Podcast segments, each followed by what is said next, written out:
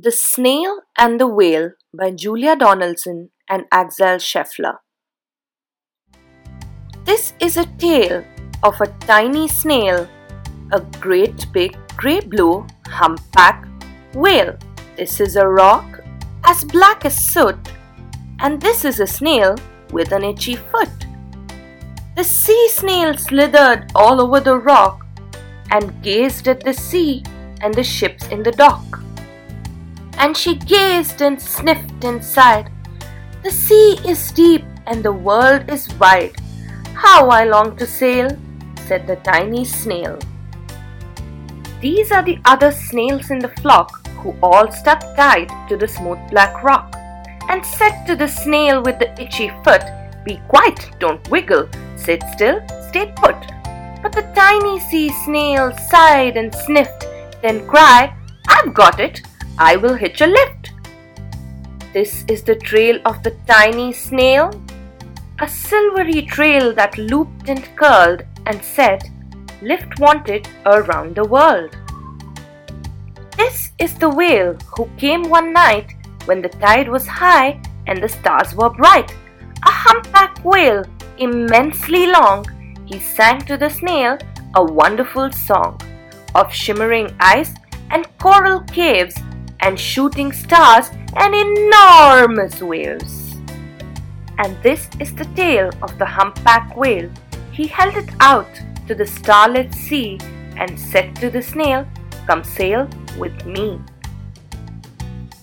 This is the sea, so wild and free, that carried the whale and the snail on his tail to towering icebergs and far off lands with the fiery mountains and golden sands. These are the waves that arched and crashed, that foamed and frolicked and sprayed and splashed. The tiny snail on the tail of the whale.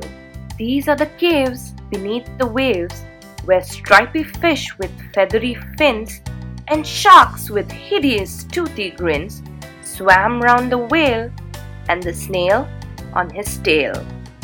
This is the sky so vast and high, sometimes sunny and blue and warm, sometimes filled with a thunderstorm. With zigzag lightning flashing and frightening the tiny snail on the tail of the whale. And she gazed at the sky, the sea, the land, the waves and the caves and the golden sand. She gazed and gazed, amazed by it all, and she said to the whale, I feel so small. But then came the day the whale lost his way.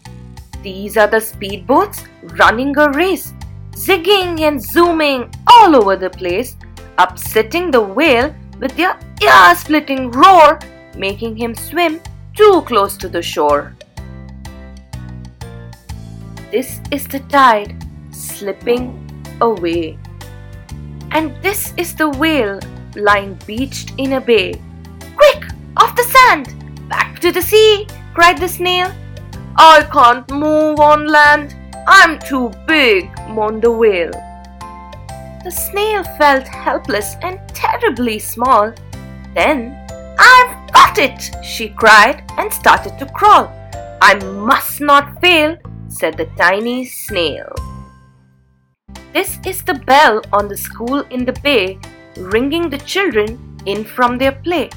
This is the teacher holding her chalk, telling the class, sit straight, don't talk. This is the board as black as soot. And this is the snail with the itchy foot. A snail! A snail! The teacher turns pale. Look, say the children, it's leaving a trail. This is the trail of the tiny snail, a silvery trail saying, Save the whale. These are the children running from school, fetching the fireman, digging a pool, squirting and spraying to keep the whale cool. This is the tide coming into the bay, and these are the villagers shouting, Hooray! as the whale and the snail traveled safely away back to the dock and the flock on the rock, who said, How time's flown! Haven't you grown? And the whale and the snail told a wonderful tale of shimmering ice and coral caves and shooting stars and enormous waves, and how the snail, so small and frail, with her looping, curling, silvery trail, saved the life of the humpback whale. Then the humpback whale held out his tail, and on crawled snail after snail after snail.